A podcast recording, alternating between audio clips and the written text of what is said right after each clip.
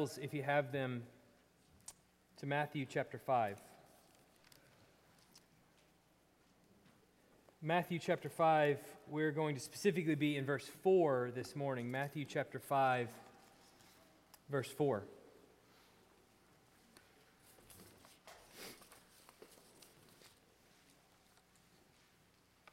Church membership.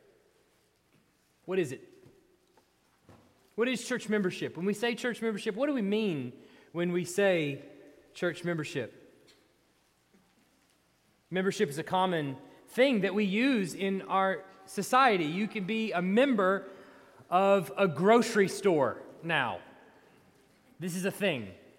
You can buy like 19 packages of hot dog weenies for like a dollar because you're a member of a grocery store.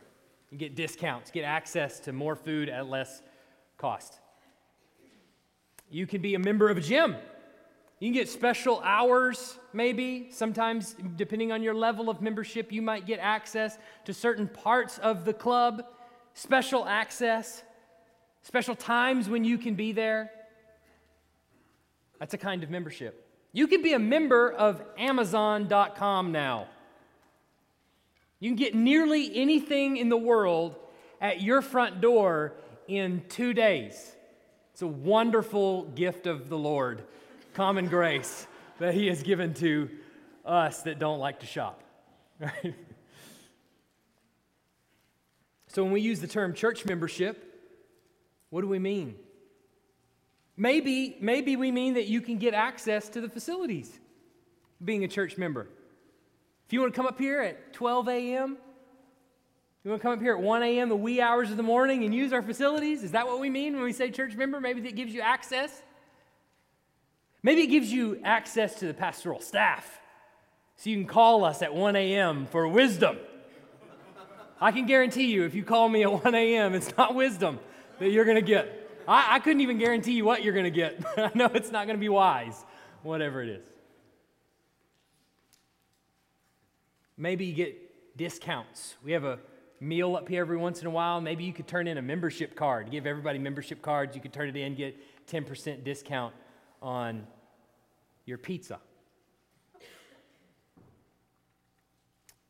When you say you're a church member, it's no different than saying, I am a citizen of the kingdom of heaven. Those are interchangeable terms. I'm a church member, I'm a citizen of the kingdom of heaven. Now, if you say, I am a member of Emmanuel Baptist Church in Tuscaloosa, Alabama, now you're saying, not only am I a member of or a citizen of the kingdom of heaven, but the citizens that gather together at Emmanuel Baptist Church can vouch for me. They would tell you that I am a citizen of the kingdom of heaven. That as far as they can tell, the fruit that they see from my life, by best judgment, they would tell you that I am a citizen of the kingdom. So then, if what we have here, or what we're supposed to have here, are citizens of the kingdom of heaven, then we need to ask the question when we look at the membership rolls of Emmanuel Baptist Church, do we see citizens of the kingdom of heaven there? This morning, we're in the middle of looking at what is traditionally referred to as the Beatitudes. It's Matthew 5, 3 to 12. That's the Beatitudes. It's where Jesus goes, blessed, blessed, blessed, all the way down. The Beatitudes occur at the beginning of the Sermon on the Mount, which is Matthew chapter 5 through 7. So, in the Beatitudes, Jesus is telling us the character or the makeup of the person that is a citizen of the kingdom of heaven. And you'll remember in the previous chapter, Jesus is coming in and he's bringing with him the kingdom of heaven. He tells everybody, the kingdom of heaven is at hand. And now, at the beginning of the Sermon on the Mount, everybody's listening, their attention is drawn to him, and he's telling them what this citizen of the kingdom of heaven looks like.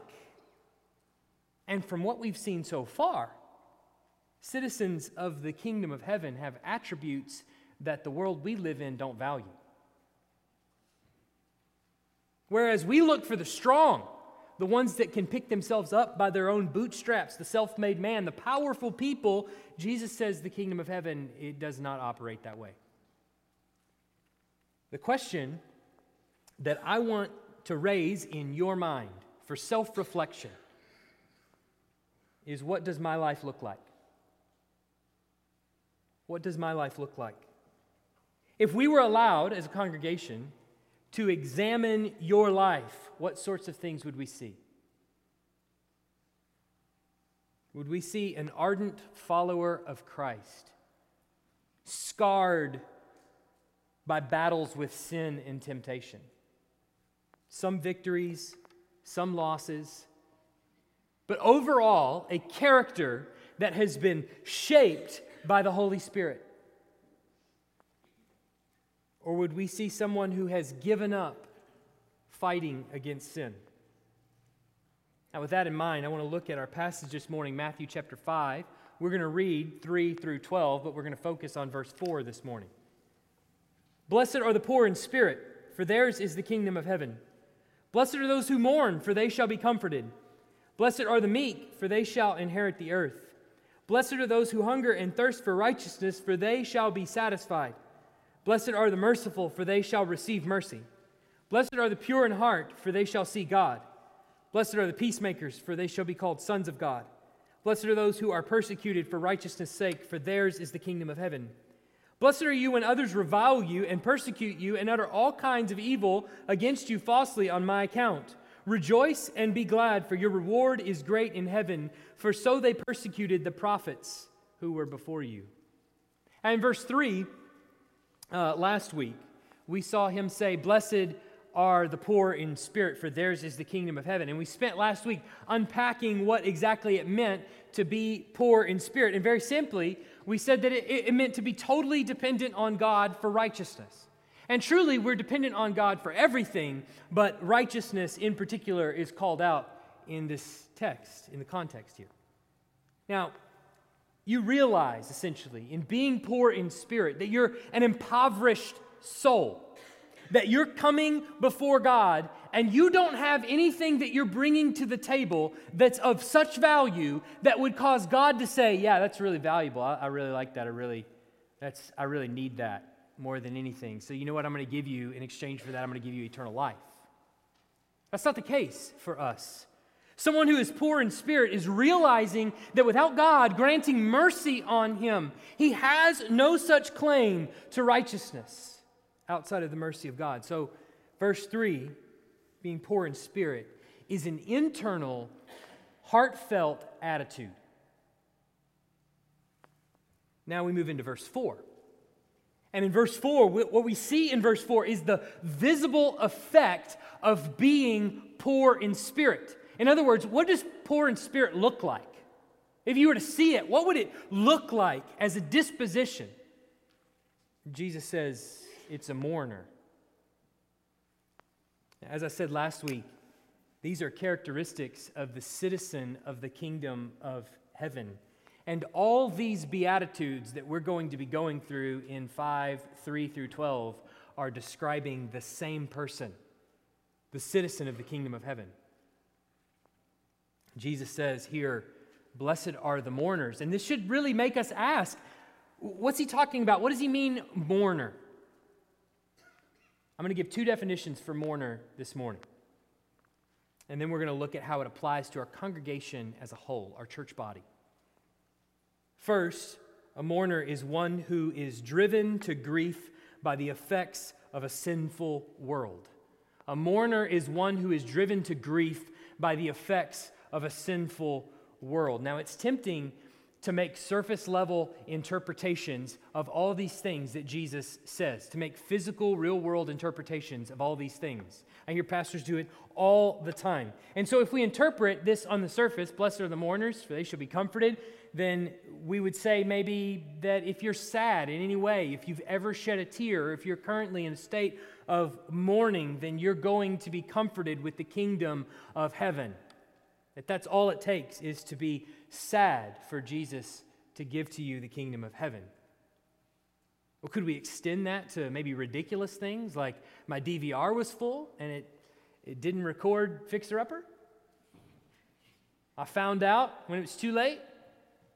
But you know what? I'm claiming the promise.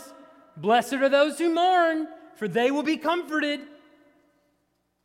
No, it's obvious that as we read the Sermon on the Mount, that Jesus is speaking to spiritual issues, to heart level issues, and they can't be applied merely to physical conditions. As an example, as we saw last week, he says, Blessed are the poor in spirit. It wouldn't be right for us to chop off the words in spirit and just say that Jesus is speaking simply to those that are physically poor. And if you're physically poor, that's all it takes to be in the kingdom of heaven. We talked about that last week. That's not what he means. That's obviously not what he's talking about. We can't go to verse 7 there and say, you know, blessed are those who hunger and thirst for righteousness and just chop off for righteousness and say all that's required to get into the kingdom of heaven is you have to be hungry and thirsty. That's not true either. Well, the same is true of our verse today. Blessed are those who mourn. These are not simply sad people, these are sad for a spiritual reason. These individuals are sad for sin, sad over sin. Some of the Beatitudes that we read through are actually alluding to a passage out of Isaiah, Isaiah 61, 1 through 3. It should appear on the screen behind me, and you can follow along with me up there. But in this passage, you're going to hear some of the same terms that Jesus is using in the Beatitudes. He says this The Spirit of the Lord, this is in Isaiah 61, 1 through 3. The Spirit of the Lord God is upon me, because the Lord has anointed me to bring good news to the poor. He has sent me to bind up the brokenhearted, to proclaim liberty to the captives, and the opening of the prison to those who are bound, to proclaim the year of the Lord's favor and the day of vengeance of our God, to comfort all who mourn, to grant to those who mourn in Zion, to give them a beautiful headdress instead of ashes, the oil of gladness instead of mourning, the garment of praise instead of a faint spirit. They may be called oaks of righteousness, the planting of the Lord, that he may be glorified. The passage in Isaiah that we just read comes right at the end of the book. And where, where there's a promise that Isaiah is making, that God is really making through the prophet Isaiah for redemption of his people that are lost in the darkness of sin. And they're looking for someone to rescue them. They're looking for a rescuer. And God's promise in the last half of the book of Isaiah is that He's going to send His anointed one, who in Isaiah 61 right there is talking. He's the one speaking. He's the one saying, I am coming, and this is what I'm going to do. I'm going to comfort those who mourn. I'm going to proclaim good news to the poor. What is he talking about there? He's saying that he's going to save people from their sins.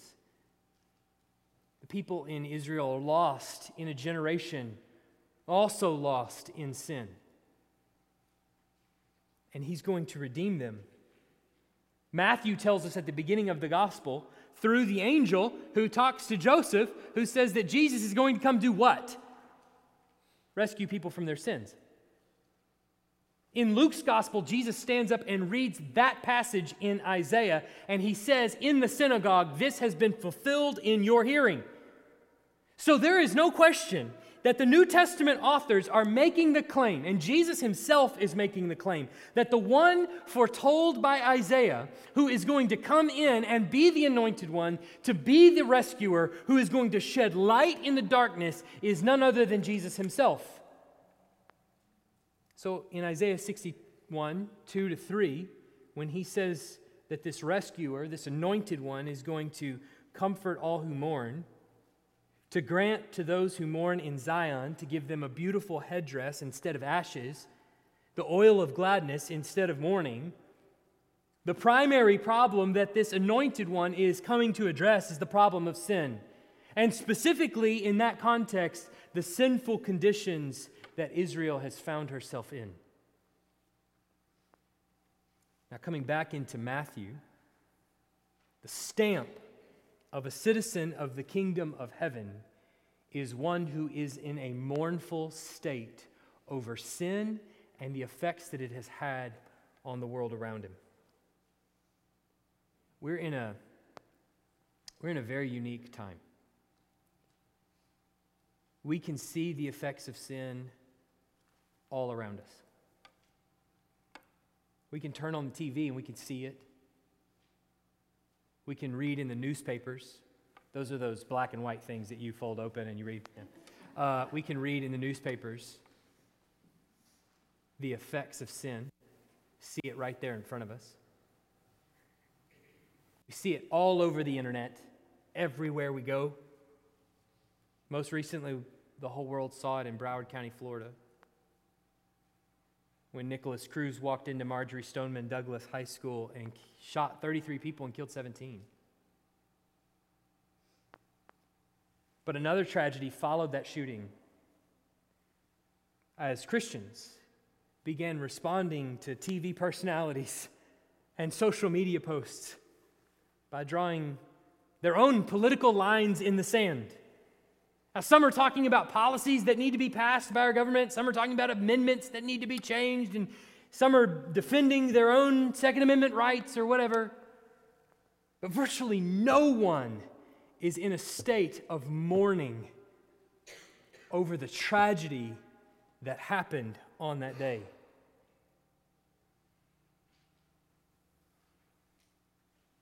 When you're in mourning, silence is wisdom.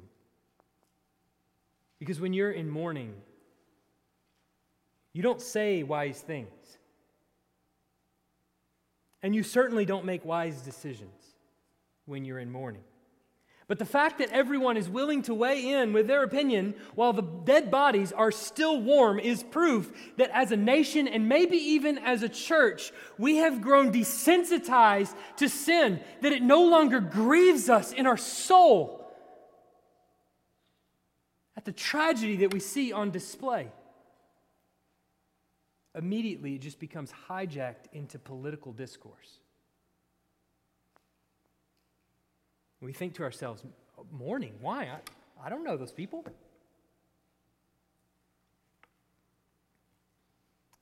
We won't shed one tear over this issue. Most of us won't be driven to our knees in prayer for these families. For most of us, the only reason we'll even have our curiosity piqued is so that we can be in the know around the water cooler or the coffee pot at work. Friends, that's not the posture of a citizen of the kingdom of heaven. Posture of a citizen of the kingdom of heaven is one who mourns over the sinful effect, or the effect of sin on our world. As I said last week, the Beatitudes weave their way through the Gospel of Matthew, and you see them appear over, over various times. And, and when we get there to various places along the way, we'll point back to the Beatitudes. We'll never actually leave them as long as we're in Matthew. But this posture of mourning appears again in Matthew 9 15. You can write that down or you can turn there if it's just a couple pages. But Jesus is asked in Matthew 9, why don't your disciples fast like John's fast? Why don't they fast like the disciples of the Pharisees? Why don't they give up food and go into mourning like their disciples do? And Jesus returns the question Can the wedding guests mourn as long as the bridegroom is with them? There will be a day, the, day will, the days will come when the bridegroom is taken away from them, and then they will fast.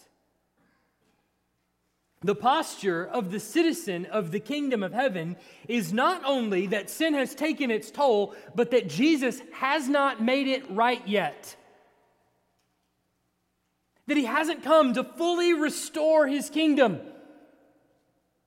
that not all things have been made right. And so we mourn because one day we know that He will.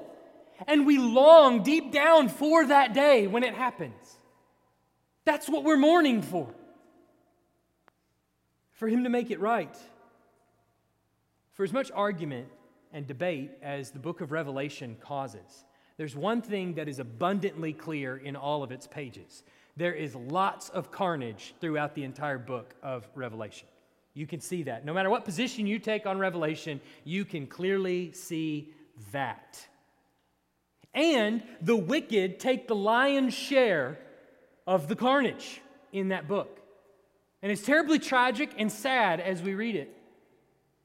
But the whole book leads John in the second to last verse of the book to cry out, Come, Lord Jesus.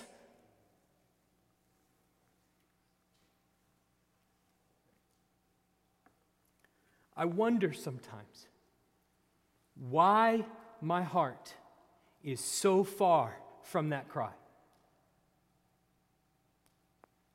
That when tragedy strikes, when I see devastation of sin all around me, I can see it on display as it's taking place. And my first reaction, totally transparent here, my first reaction is to defend my rights, to lock up my guns. Why is the first reaction in my heart not, Come, Lord Jesus? Make this right. Why am I not driven to a state of mourning immediately when I see tragedies on display in front of me? Is it because I'm too desensitized to it? Or is it because my mind isn't kingdom first? Either one is scary to think about. A mourner is one who is driven to grief by the, the effects of a sinful world, but a mourner is also one who is driven to grief by his own sin. It's not just the sinful condition of the world that turns the stomachs or that breaks the hearts of the citizens of the kingdom of heaven, it's also his own sin. You see, this is the result of one who is poor in spirit. This is what happens because one is poor in spirit. He grieves over his own sin. So, someone who understands that he must depend on God for his righteousness, he is poor in spirit, understands that his own sin is the barrier between him and God. The very thing that prevents him from being with God right now at this very moment is his own sin. But listen, there are people that will hear that, that will hear what I just said, they may even agree with it. And they will leave and totally ignore the sin in their own life. They will continue to pursue sin as if it doesn't exist. And they won't do anything and everything to separate themselves from it. Hear me, that is the antithesis of someone who is a citizen of the kingdom of heaven. The exact opposite. That's what you call faking it. And you might be able to fake it for a while, maybe even a lifetime. But let me be clear mourning over sin is part of the character profile of a citizen of the kingdom of heaven. Mourning over your own sin is part of the character profile of a citizen of the kingdom of heaven. The book of James gives us a really clear picture of this posture that I'm talking about. It's in James 4 7 to 10. It should appear on the screen behind me, James 4 7 to 10. He says this Submit yourselves therefore to God. Resist the devil, and he will flee from you. Draw near to God, and he will draw near to you. Cleanse your hands, you sinners, and purify your hearts, you double minded. Be wretched and mourn and weep. Let your laughter be turned to mourning and your joy to gloom. Humble yourselves there for uh, humble yourselves before the Lord, and He will exalt you. That's the picture of a Christian whose laughter has been turned to mourning over his own sin. Now, it certainly doesn't mean that a Christian isn't allowed to laugh. That's certainly not what he's, he's getting at. He's contrasting the attitude of the disciple of Christ with the attitude of the rich and haughty who are, who are convinced that they're the king of their own universe that's not the attitude of the Christ follower, of the citizen of the kingdom of heaven. There's no room for boasting because he realizes that he's a sinner and that he's standing before a righteous judge who has the power to condemn. And he's begging him for mercy. Have mercy on me, O God, a sinner.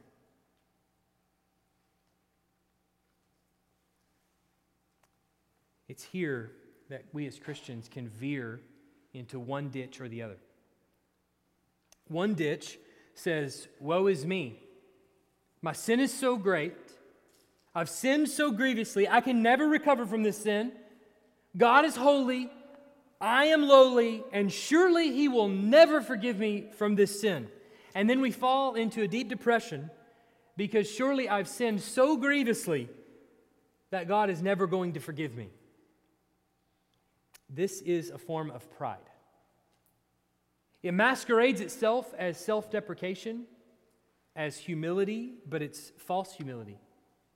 See, you, it basically says this you, you think God is really gracious and really kind. He's so gracious and so kind, but let me tell you, He hasn't met me yet.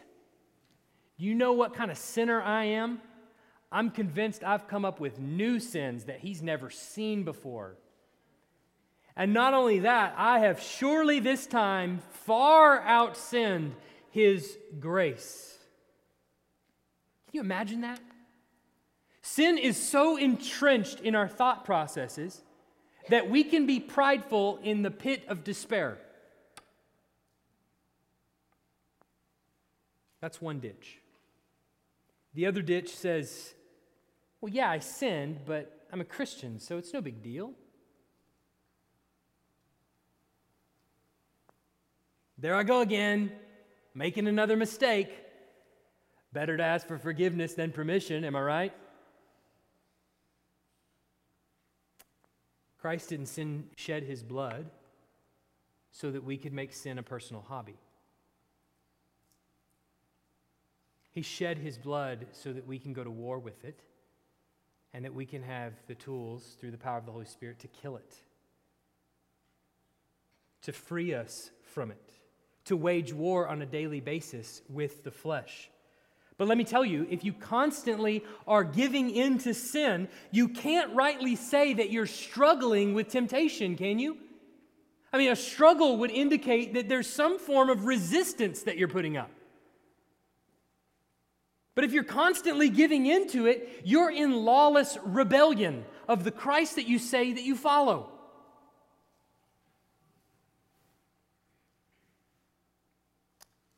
There's a middle road that avoids both ditches. On the one hand, we take sin very seriously, and it sees sin as grievous, so it avoids this ditch that says sin is no big deal. It's a person that surrounds himself with believers that have a backbone, believers that have a spine, that will point out sin in his life, and sometimes it will hurt, and sometimes it will be offensive, and sometimes it will cause him anguish and tears, but it will sharpen him. And he prays with David Search me, O God, and know my heart. Try me and know my thoughts, and see if there be any grievous way in me, and lead me in the way everlasting. And more than anything, he desires sin to be revealed, not hidden, but revealed so that it can be confessed and repented of because he knows how much it grieves the Father. But then when he confesses, he leans on the grace of God through Jesus Christ and he reminds himself that if we confess our sins, he's faithful and just and will forgive us our sins and cleanse us from all unrighteousness. So he trusts in the mercy of God to lift up his head, to give him beauty for ashes, to give him an oil of gladness instead of mourning.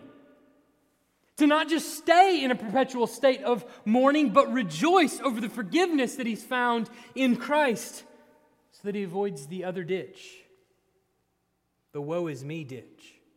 He believes that he's a child of God who's been redeemed, not because of anything that he's done, not because he's so great, but because of what Christ has done. And because of the fact that though God had wrath for him, he poured it out on Christ instead of on us. And so he trusts in that forgiveness that he has found in Christ.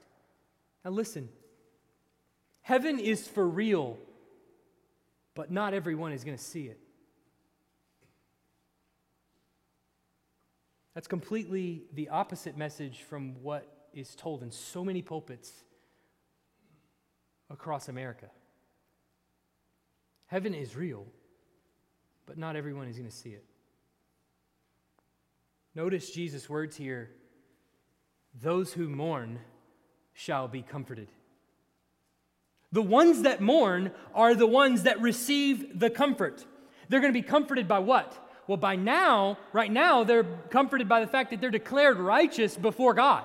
That's one kind of comfort. That if you're in Christ, that's what you have at this very moment. You're declared righteous before Him. That's justification.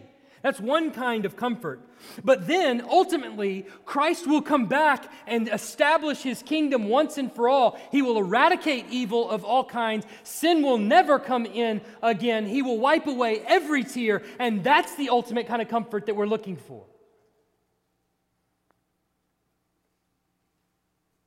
So, what kind of member are you? Have you seen sin's effects on your soul? Do you have the scars to prove it? Has it left you in grief, in mourning over not only your own sin, but the sin that is around you in the world? Do you long for Christ to come and rid us of this? Confess your sins to God, trust Him for his mercy and flee from sin and never look back. Now, this theme of mourning, mourning over sin, understanding sin's effects, turning from it, repenting from it, that theme carries throughout Matthew, but not in the way that you would expect. In Matthew 16, this is going to also appear behind us on the screen. You'll be able to follow along with me. But in Matthew 16, this is right after Peter confesses that you are the Christ, the Son of the living God. Jesus tells him, Matthew chapter 16, uh, verse 17, Blessed are you, Simon Bar Jonah, for flesh and blood has not revealed this to you, but my Father who is in heaven. And I tell you, you are Peter, and on this rock I will build my church, and the gates of hell shall not prevail against it. I will give you the keys of the kingdom, and whatever you bind on earth shall be bound in heaven, and whatever you loose on earth shall be loosed in heaven. So it's clear that in that even in that passage that this kingdom that's at hand when Christ brings it in here at, back at Matthew 4 and 5 that kingdom that's at hand is being given over to the church by the end of the book. And it is to carry on forward because of the church's proclamation of the gospel. The church then sees more and more citizens become part of the kingdom of heaven. But then two chapters later in Matthew chapter 18 Jesus lays out how the church goes through the discipline of those citizens. How the church goes through church discipline. Now, the church discipline may be an unfamiliar word to you, but basically all it is is the process of correcting sin in one another's life. That's all it is. Jesus says this in Matthew 18, starting in verse 15. He says, If your brother sins against you, go and tell him his fault between you and him alone. If he listens to you, you've gained your brother. But if he does not listen to you, take one or two others along with you, that every charge may be established by the evidence of two or three witnesses. If he refuses to listen to them, tell it to the church. And if he refuses to listen even to the church, let him be to you as a Gentile and a tax collector. Truly I say to you, whatever you bind on earth shall be bound in heaven, and whatever you loose on earth shall be loosed in heaven. Now, certainly there's a lot of things to unpack in those passages, and we will do that when we get there. But all I want to see, all I want you to see here is what is the expected reaction of a citizen of the kingdom of heaven when he or she is approached by sin, about sin, concerning sin. He turns. Jesus says there, he listens to you. If he listens to you, you've gained your brother. So, as the church is proclaiming the gospel, or as Jesus said, is given the keys to the kingdom, the mission is not only to introduce people to the resurrected Lord. That's certainly the, a mission of the church, to introduce people to the resurrected Lord. But it's also to help each other fight sin, to help each other mourn over sin. The process that the church goes through is to establish mourning in the church over sin. That's what we're supposed to be about as a body, collectively, as Christians mourning together and individually over our sin. But do you see what it tells you when a person turns and repents? Testifies to what Jesus is telling us all the way back in Matthew chapter 5 that this person is poor in spirit, that this person is a mourner over sin. But what does it tell you if the person refuses to repent from sin? Jesus says, Let him be to you as a Gentile and a tax collector. If he has no desire to repent, it's probable that he's not a citizen of the kingdom of heaven. That's what he means. So, this character profile that we see back in Matthew, the Beatitudes, they're not only citizens of the kingdom of heaven, they're also church members. You see the correlation between the two. So let me ask you, Emmanuel Baptist Church, what kind of members do we have here? What kind of members fill our pews? Do we have members of a gym? Or do we have members of a church? The difference is one is equipped to fight sin and desires with all their might to do so. The other is just there to work out.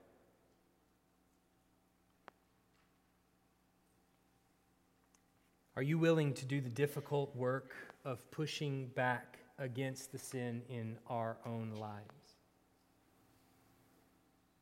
Are you willing to call others out on their sins? The basic question is Do you care enough about your brother or sister to help them mourn over sin? Do you care that much? The character of this church will be tested over time. And if our character is that of citizens of the kingdom of heaven, then our church members, we will find that our members together care about each other enough to watch each other's backs as we attempt, all of us, at some point or another, to fall into sin. That we together as a body will watch each other's backs, that we will warn each other, that we will help correct each other, that we will take each other back. It will be borne out over time. We will find out what we have here. So the process is really simple and it's in this order as it applies to us as a whole. First, are you aware of any sin that is in your own life that you have yet to confess? Do so now. Jesus says, Take the log out of your own eye. Why does he say, Take the log out of your own eye? Just so that you can see? No. So that you can see clearly to help your brother take the speck out of his eye. That's why you get rid of sin, is so that you can help your brother. You're of no help to us if you are unrepentant. Then, second, are you aware of a sin in your brother or sister's life? Do you care enough about them to lovingly tell them? Even sternly tell them if necessary? Are you afraid that they are going to turn back on you and attack you? Well, they might.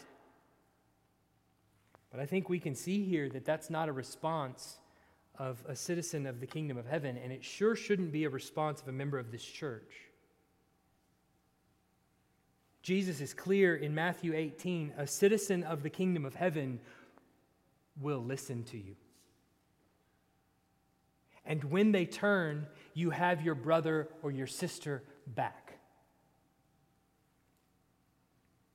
If we don't care about each other in this way specifically, then membership here will be no different than Costco.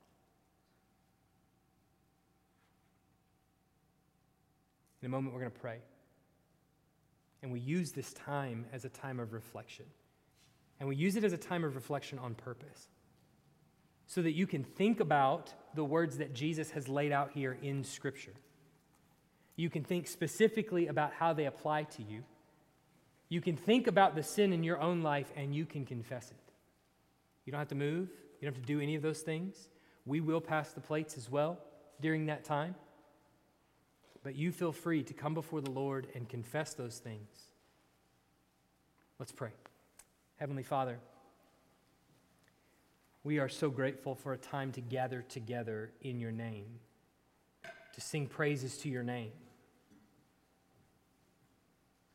and to confess how sinful we are.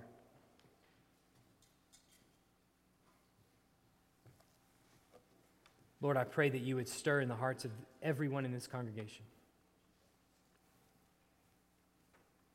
That we would truly see ourselves as iron sharpening iron. That as we come together,